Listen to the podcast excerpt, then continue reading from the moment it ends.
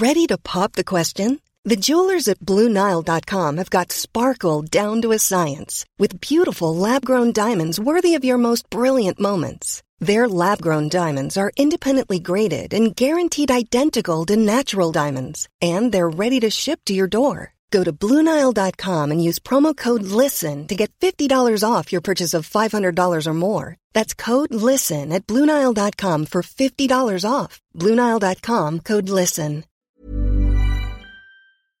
A beam of light came out from behind this mountain. The light that was radiating out zoomed back into the center. And then We immediately thought that it was a UFO.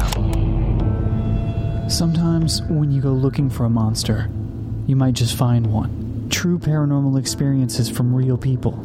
Euphomet, a show about the unknown and our relationship to it. Find it now, wherever you listen to podcasts.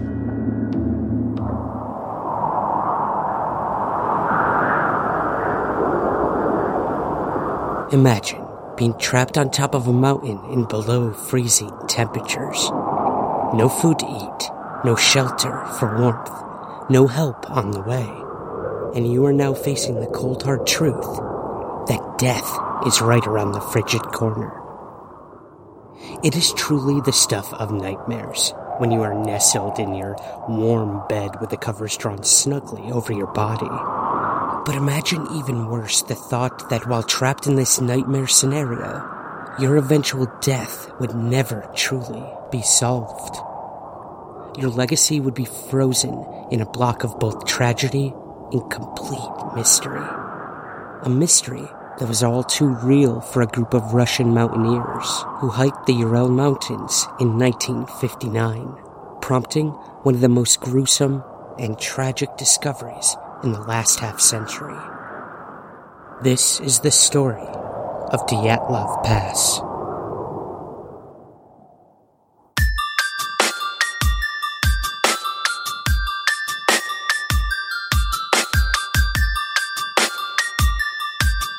This is Somewhere in the Skies with Ryan Sprague.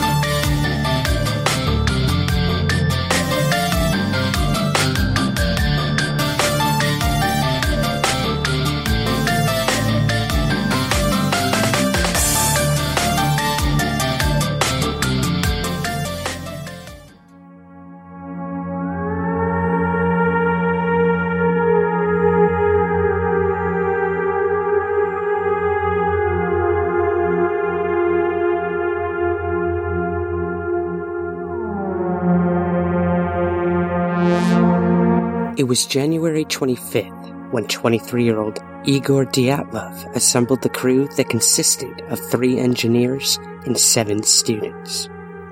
These members were Yuri Doroshenko, Lyudmila Dubinina, Yuri Krivonischenko, Alexander Kolevatov, Zinaida Kolmogorova, Rustem Slobodin, Nikolai Brignolis, Semyon Alexievich, and Yuri Yudin. The students, highly athletic skiers from the Ural Polytechnic Institute, set off on a training expedition, preparing themselves for an even more ambitious trip to the Arctic regions in the coming months. As days passed, the group made modest headway, but it soon became clear that they deviated west in the wrong direction for quite some time due to worsening weather conditions and decreasing visibility. It was on February 1st that one of the team members, Yuri Yudin, decided to stay behind in the nearby settlement of Vizhai due to illness. Little did Yudin know, but his decision would ultimately spare his life. The rest of the team set up camp on a nearby mountain called Kholat Syakhl, or better known to the indigenous Mansi tribe, Mountain of the Dead.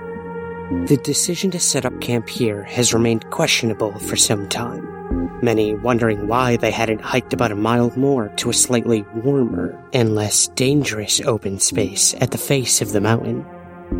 In 2008, in an interview with the St. Petersburg Times, Yudin himself would defend the decision by Dyatlov and the team. Одежда, которая была это за пределами рюкзаков, я, конечно, знал, я говорил, что это, это. Там все было Дятлов. Вот. Там была одна вещь чужеродная, солдатская обмотка.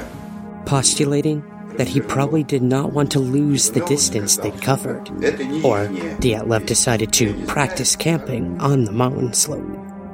Either way, the decision to set up in this forested area would prove disastrous as the days trickled by and no one including Yudin, had heard anything from the team. As more and more time passed, the families of the members became increasingly concerned. A few days off course was typical for such expeditions, but when more than a week slipped by with not a single telegram or distress call, family members demanded a search and rescue operation by the Ural Polytechnic Institute be put into action. When they failed to produce any results on the ground, local military helicopters were sent out to search for the team. It wasn't until February 26th that the first helicopter pilot would spot something on the ground near the campsite in the forest. What the first set of investigators found was puzzling. The campsite boasted a large tent that the entire team presumably shared, and the tent appeared to have been cut apart from within. One of the members of the Polytechnic Institute, Mikhail Sharavin, accompanied the investigators he would later explain what he first witnessed when they approached the campsite. We discovered that the tent was half torn down and covered with snow. It was empty, and all the group's belongings and shoes had been left behind. This observation continued with investigators noting at least eight sets of footprints leading from the tent all the way to the tree line. Two other pairs of footprints, completely barefoot, were followed to a large pine tree, some 1500 feet away from the tent.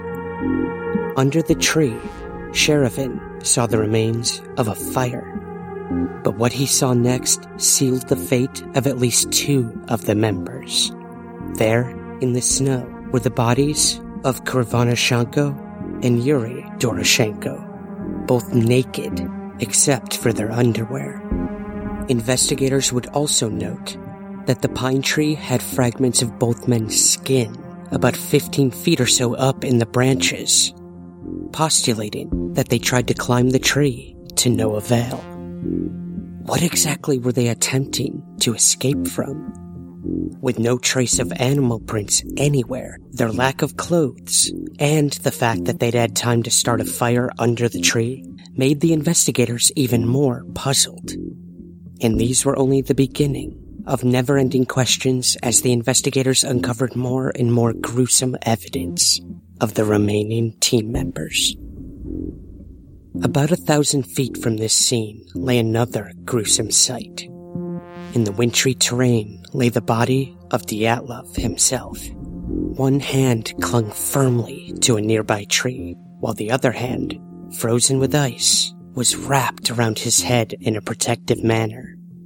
Could he have been trying to stop whatever it was that Krivonischenko and Doroshenko were possibly trying to take refuge from?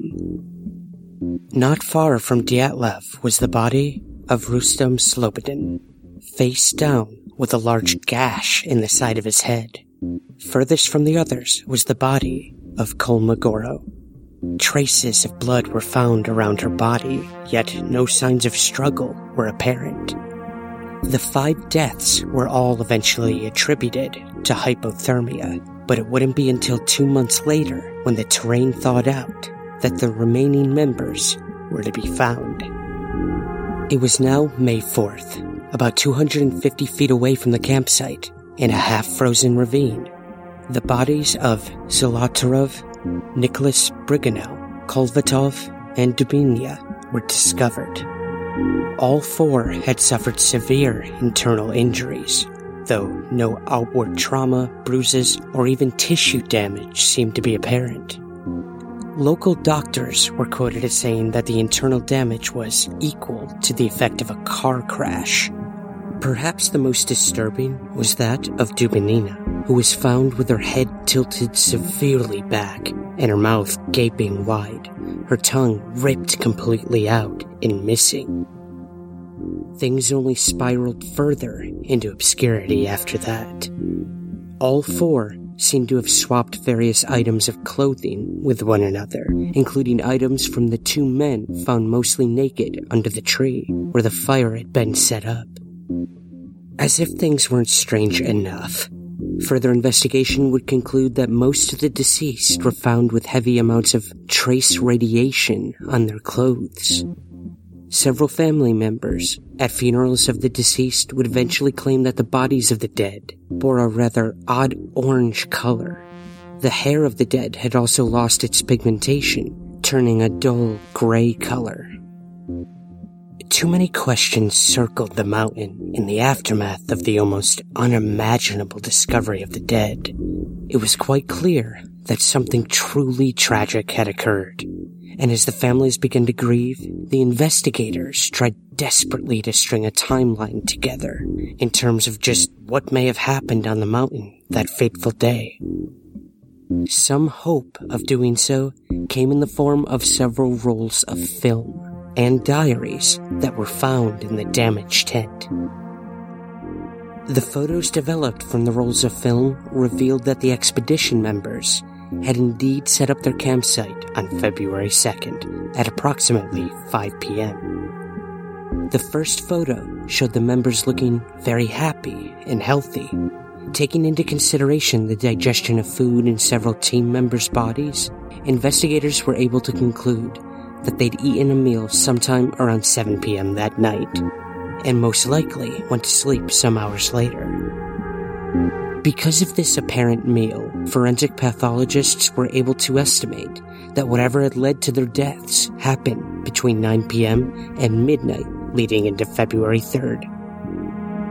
Because of the knowledge that the experienced team possessed, whatever happened that night must have sent them into a complete frenzy, fearing their lives were in great danger. While they all fled in several directions, it was also presumed that they all met under the tree where Krivonischenko and Doroshenko had been found.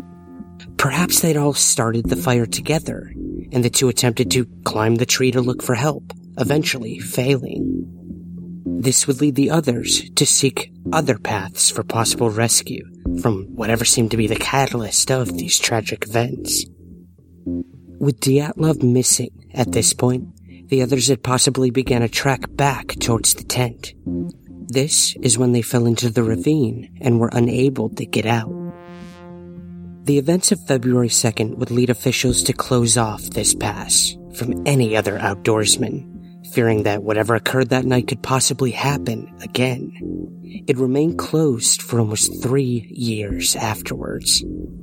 The case was suspiciously closed by investigators, and any documents pertaining to the events were shipped off to a Soviet agency that is yet to be uncovered. To this day, no declassified files have ever been released on what happened on the mountain. But that didn't stop civilians from coming up with their own theories as to what may have sent the team into a panic and caused their untimely deaths. One theory was that while wandering the certain area the day prior, the skiers had unintentionally run into the indigenous Mansi tribesmen, who in their Siberian native ways didn't react too kindly to the visitors trespassing on their territory. They took matters into their own hands and attacked the skiers. A brutal game of hunter and prey occurred. But investigators were quick to dispel the rumors stating that no trauma from humans caused the deaths of the skiers and their leader. One private investigator who spoke to former servicemen in the area said the hikers could have been killed after being mistaken for escaped prisoners from local Gulag prison camps. Or, alternatively, that they were killed in a cleanup operation after a series of military exercises. It's that time of the year. Your vacation is coming up. You can already hear the beach waves, feel the warm breeze relax, and think about work. You really, really want it all to work out while you're away.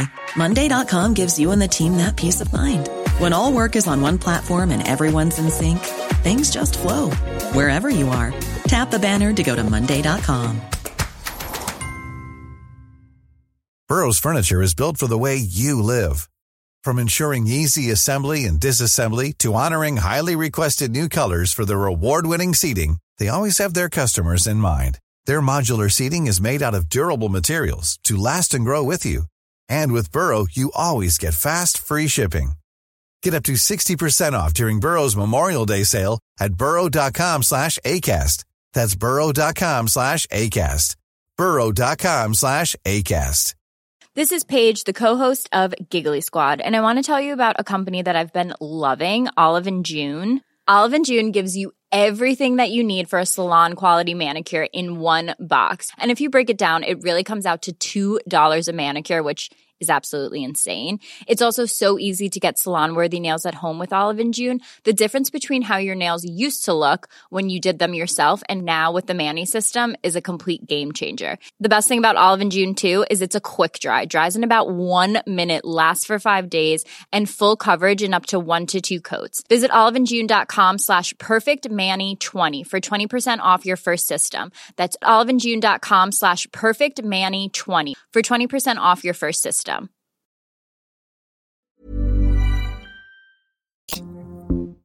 Siberia at the time of the tragedy was still a land of the Gulag. Many political prisoners were released in 1953 through 1956. But criminals were still behind bars. Many small concentration camps were dispersed all over the region. The closest was Ivlak, situated just a few miles from the site of the tragedy. Although it's true that there were no escapes around the time of the tragedy, it doesn't mean that it never happened before. History knows many examples when prisoners would escape and go into hiding for years and even decades at a time. They could have easily missed the death of Stalin in 1953 and subsequent amnesty to all political prisoners. Young hikers could be taken for unwanted witnesses and subsequently killed. If you take into consideration that many of the political prisoners came straight from the fronts of World War II, it is plausible that these people knew how to kill and were open to the idea. Furthermore, Yuri Yudin discovered a piece of clothing that did not belong to any of the members of the group.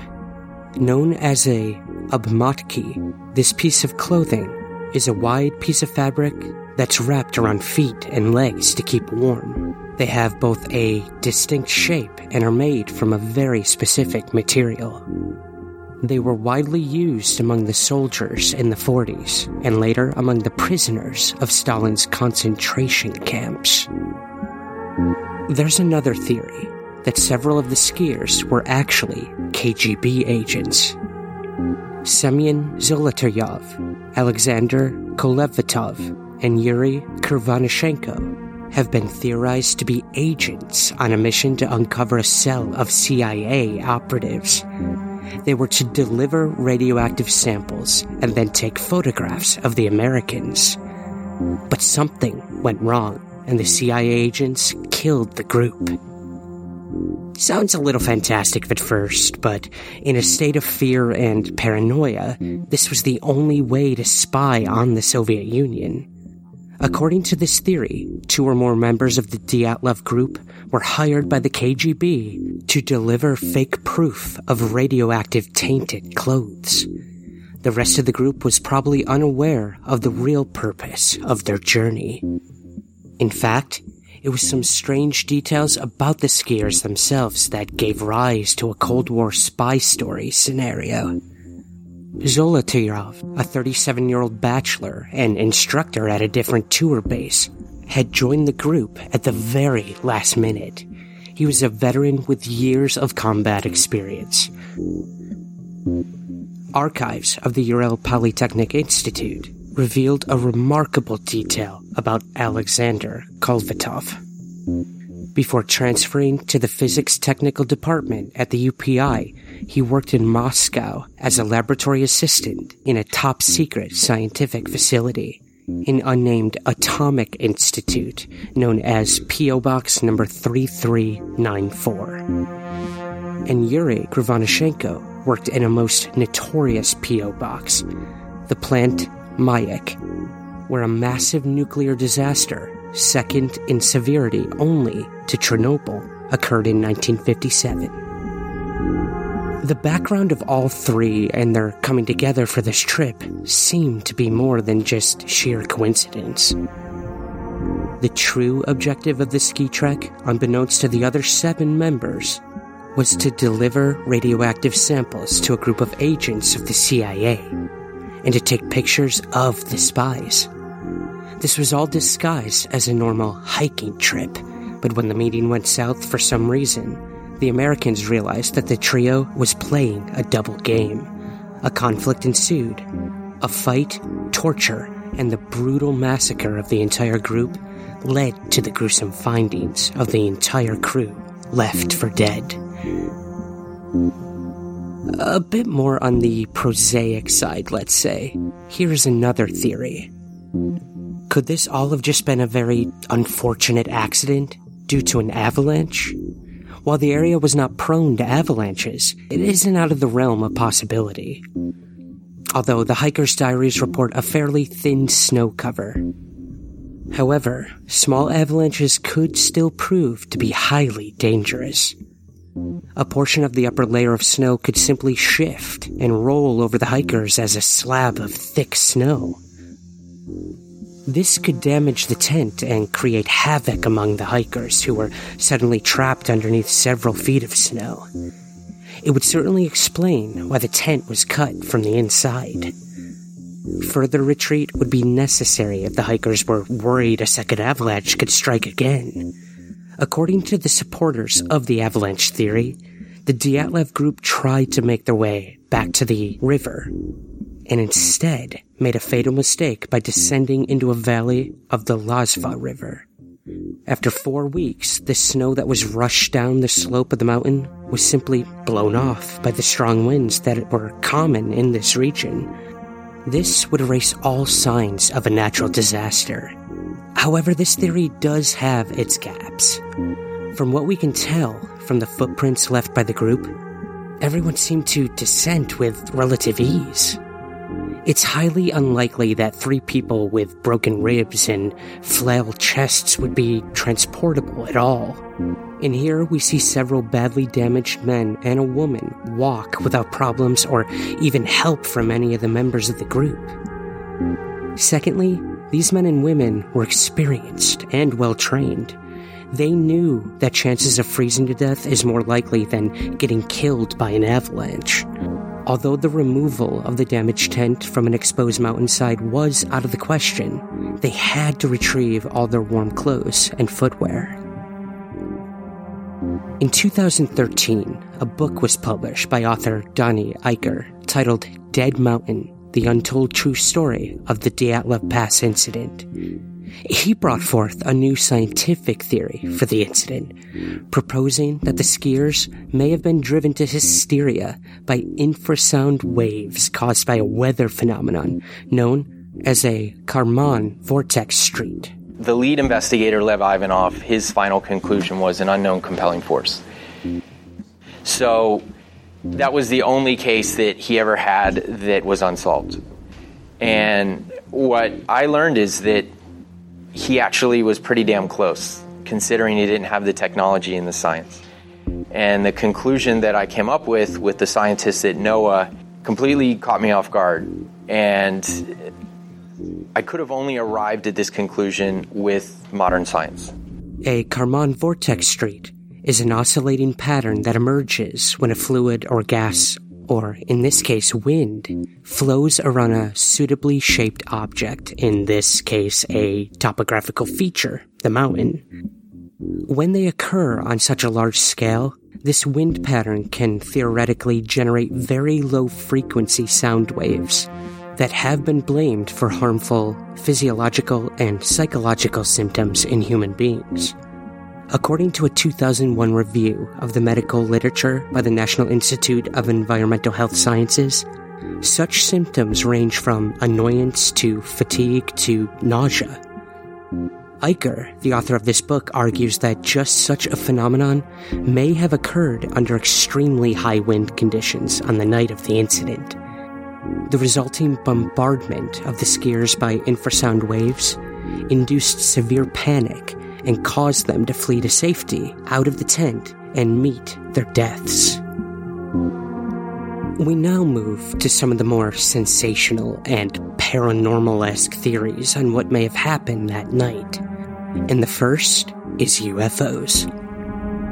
Lev Ivanov, the lead Soviet investigator on the case, interviewed a group of nearby hikers who were in the area when the incident supposedly occurred. A respectable 32 miles away, the hikers reported a cluster of strange orange spheres in the sky. This was also reported by other witnesses in the area for the next few months after the event. Ivanov, in his later years, admitted that he himself believed that the orange spheres in the sky may have been the cause of the Dyatlov team's demise, or at least had something to do with it speculating that one of the skiers may have witnessed the UFOs, panicked, and sent the others into a similar frenzy. Many also theorized that a possible UFO could have caused the orange color to the skin found on the bodies, the gray hair, and even the trace radiation found on their clothes. But others theorize on what those UFOs might have actually been. The campsite was in a vast proximity of the Baikonur Cosmodrome, a Soviet nuclear missile testing ground. R 7 intercontinental missile launches were done often here. Could one such highly secretive test have occurred that day, causing the UFO sightings and the panic of the skiers? Could it also explain the radiation found on the clothes and bodies? Some speculate that the skiers could have come into contact with high traces of radiation or had even drank some contaminated snow in the area. Either way, the UFO theory remains, accompanied by a juxtaposing theory of the cryptid kind. While many areas boast their own version of a hominid like creature, Siberia reigns as one of the most popular, with its own Siberian Yeti, known as the Alma. In 1925, a Russian military expedition reported being attacked by a Yeti in eastern Siberia. In 1945, another unit of Soviet soldiers claimed to have had a violent encounter with a Yeti in a cave. And in 1953, a group of hunters shooting caribou narrowly escaped with their lives when they were charged by an angry Yeti. Almas, a Mongolian word, are typically described as human like bipedal animals between 5 and 6 feet and a half tall, their bodies covered with reddish brown hair with anthropomorphic facial features, including a pronounced brow ridge, flat nose, and a weak chin. Many cryptozoologists believe there is a similarity between these descriptions and modern reconstructions of how Neanderthals might have appeared. Perhaps an Alma had infiltrated their tent and sent them running for their lives. This theory holds very little weight, however, as no clear footprints other than those of the deceased had been found anywhere near the scene of deaths. But one very interesting and controversial piece of evidence couldn't keep this theory completely out of the realm of possibility. Supposedly, a piece of paper near the campsite was found that simply read From now on, we know there are snowmen. Along with this piece of paper was a developed photo from one of the skier's cameras that shows a hulking figure off in the distance. Though bathed in shadow, it eerily resembles that of a large hominid tracking through the snow. However, the source of this photo has never been confirmed as authentically coming from the film of that of the skiers. Other various theories have been brought forth involving top secret government projects being tested in the area. This can't be completely ruled out, as many investigators have alluded that teams were sent in to investigate long before the campsite was said to have originally been discovered with the grisly scenes of death. An extra pair of skis, and even fabric from military like uniforms had been found near the campsite, as mentioned before. But just like the other theories before these, none of this can be irrefutably proven. Once again, leaving us to spin our imaginations into overdrive in terms of a possible answer to this tragedy. And even with ongoing investigations of what may have happened that night continue, we may truly never know what happened. Perhaps we should first and foremost keep this word in mind tragedy. Besides the memories of friends and family, a rusted plaque and memorial stone remain the only physical remembrance of those who lost their lives that day. It is truly a horrific set of events that caused the deaths of those on the Dyatlov Pass. Perhaps it could best be summed up by the late Yuri Yudin, the only member who dodged the terrible fate that night. In the same 2008 interview he took part in, he stated the following If I had a chance to ask God just one question, it would be what really happened to my friends that night.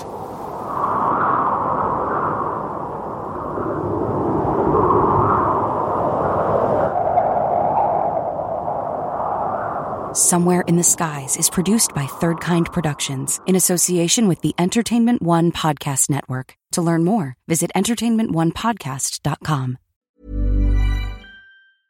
Normally, being a little extra might be a bit much, but not when it comes to healthcare. That's why United Healthcare's Health Protector Guard fixed indemnity insurance plans, underwritten by Golden Rule Insurance Company, supplement your primary plan so you manage out of pocket costs. Learn more at UHOne.com. Hey, it's Paige DeSorbo from Giggly Squad. High quality fashion without the price tag. Say hello to Quince. I'm snagging high-end essentials like cozy cashmere sweaters, sleek leather jackets, fine jewelry, and so much more. With Quince being 50 to 80% less than similar brands. And they partner with factories that prioritize safe, ethical, and responsible manufacturing. I love that. Luxury quality within reach. Go to quince.com slash style to get free shipping and 365 day returns on your next order. Quince.com slash style.